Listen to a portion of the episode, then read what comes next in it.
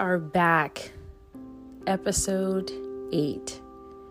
Y'all, this officially marks two months of me having my own podcast. And I am so excited and I literally look forward to sharing my Saturday with you. And I appreciate all of you for tuning in every Saturday at 12 o'clock and sharing a few minutes of your Saturday with me. It means more than I could ever put into words. And I have some exciting things coming, which I'll share with you at the end of this episode. But today's episode is a little heavy, it's extremely vulnerable for me. And I really just hope that you have a Me Too moment um, by listening to today's episode and understanding that you aren't alone. And so today, I'm going to be talking about you're not, dot, dot, dot. And I think every single person, we all have insecurities, we all have moments. And so, if any of these things that I'm about to say resonate with you, know that you're not alone. But I'm going to share a couple of them and I'm going to share a vulnerable story with you. You're ugly. You're not pretty enough. You're not enough. You won't ever be anything. You're not smart. You're not skinny enough. You're too short. You're too thick. You're too fat. You're too curvy. Your eyes are too big. Your lips are too big. Your butt's too big. Insert anything in there that's ever been said to you. You won't be anything. Any of that. Insert any of that. And realize that you're not alone. We've all had moments of feeling any of those things. And I had a conversation with a friend last night, and it really brought a lot to my memory of things that I didn't realize was impacting me. And I had actually started to believe the lie. And we all have lies that we choose to believe in our life. And I am going to share this with you. And I don't know that I've shared this in this capacity ever. And so know that I don't take this lightly and it's a huge deal for me to share this. So when I was a well, I had just graduated from college and I had kind of took a gap year and I had kind of really just was trying to figure out what I was going to do, where I was going to go, and ended up moving to Raleigh, North Carolina, really like Wake Forest, Raleigh, North Carolina area, and stayed with a close family friend.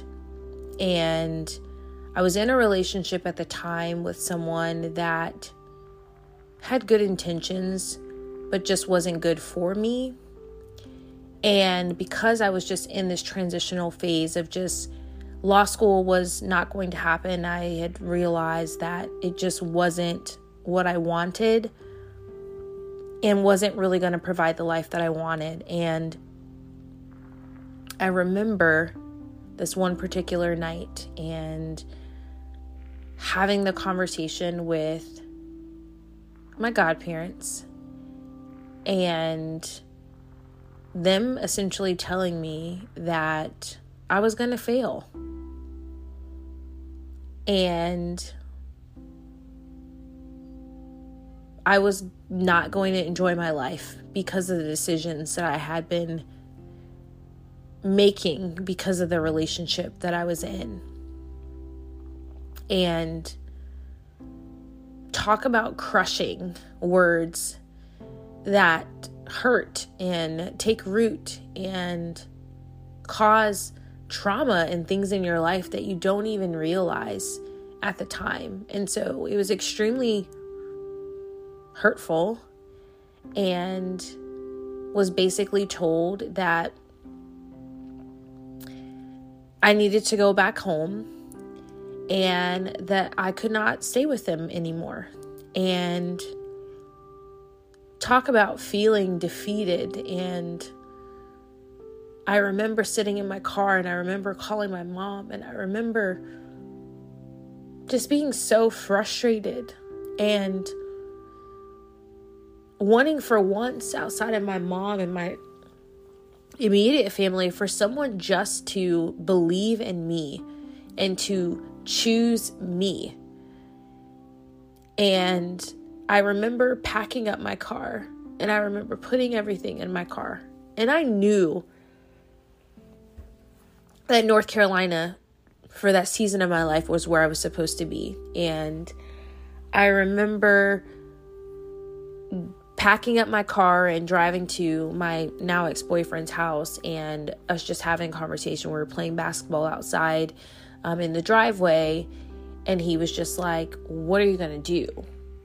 Like, your car is packed up. You're going to go to your mom's friend's house and you're going to say your goodbyes but essentially I was going to be tucking my tail between my legs and moving back home, which which to me was defeat. And you know, my mom was like, "No, it's not defeat. Everybody has points in their life where they have to take a step back and you know, reevaluate and all that kind of stuff." And so I remember telling him, like, this is where I'm supposed to be, and everything's just going to work out. This is where I'm supposed to be. Everything's going to work out. And so I remember driving to Fayetteville, North Carolina, and seeing that close family friend and having a conversation of like, what do you want to do? And I said, I know North Carolina is where I'm supposed to live, and I just need God to open the door to make it clear this is where He wants me to be. And she was like, Well, does it have to be law school? And I said, No, it doesn't have to be law school. I'm okay with adjusting the plan as needed if that's what God wants. And in the middle of our conversation, she like picks up her phone and she's calling someone. And I'm like, wait a minute. In my head, I didn't say this out loud. I'm like, I'm like pouring out my heart to you. I'm like telling you all these things.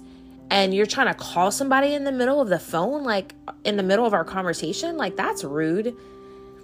And, you know, I go to bed and I toss and turn all night because, again, the next day I'm getting in my car with my tail between my legs and I'm driving to back to Kansas where my mom lived and starting over essentially.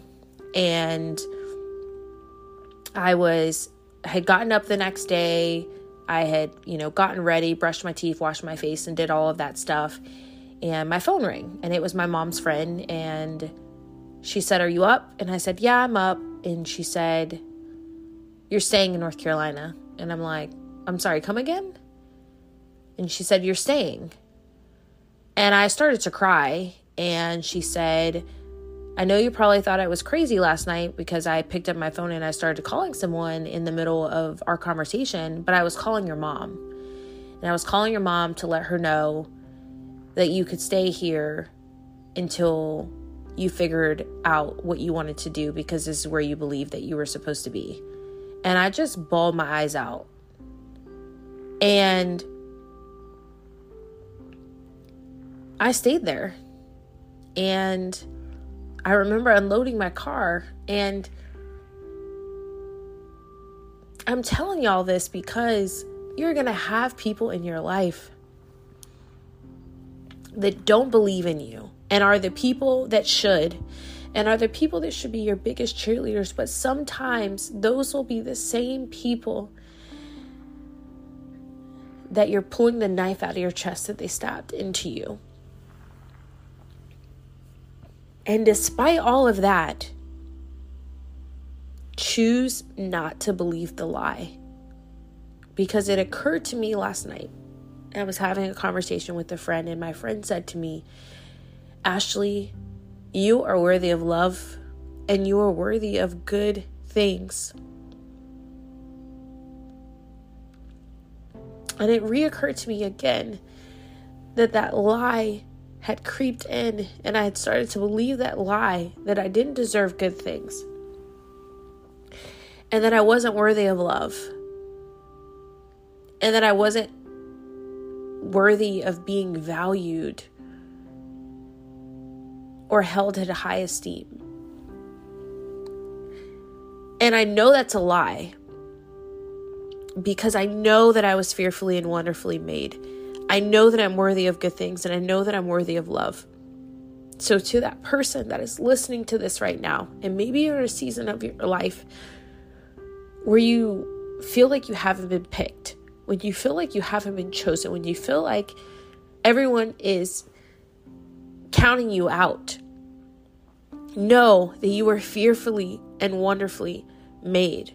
Know that you are worthy of good things. Know that you are worthy of love. And there's this song that I listen to, and it's Who You Say I Am. And it's by Hillsong. And I'm just going to say some of the words to you. It says, I am chosen and I'm not forsaken. I am who you say I am. You are for me, not against me. I am who you say I am. Let today's episode serve as an encouragement to you that you are not alone, that we all have challenges in our lives that we're facing and that we're working through, and no one's perfect.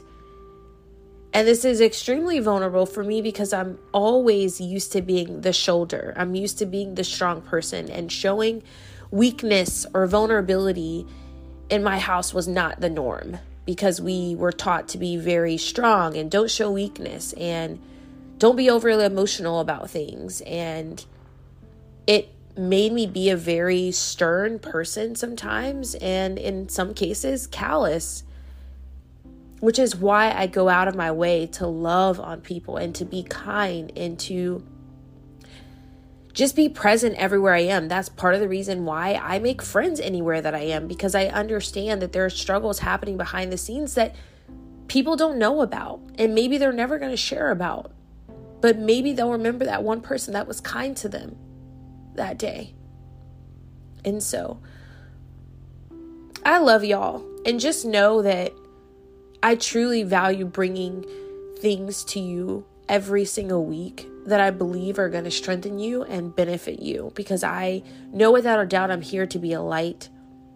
And I want to encourage people who are maybe feeling some of those same feelings, working through some of those same feelings, and know that you are not alone and that we're in this together. And that if no one has told you today that you're beautiful, that you're smart, that you have purpose, that you are loved, let me be the first to tell you that. You are beautiful, you are loved, you have purpose. You are enough. No additions or subtractions are needed because you were made perfectly in the image of Christ. Whether you believe that or not, it's the truth. So I love y'all. And meet me here next Saturday at 12. And I'm going to be starting a series about choosing yourself. Because I we live in this age where we're taught to choose everyone else. And we can be everyone else's biggest cheerleader. But we need to learn to be that for ourselves first. So meet me here next Saturday at 12 o'clock.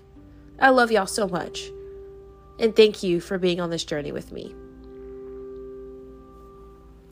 So until next time, feel free to send me voice messages if there are things that I'm saying that are resonating with you guys, I would love to hear from you and continue to send feedback.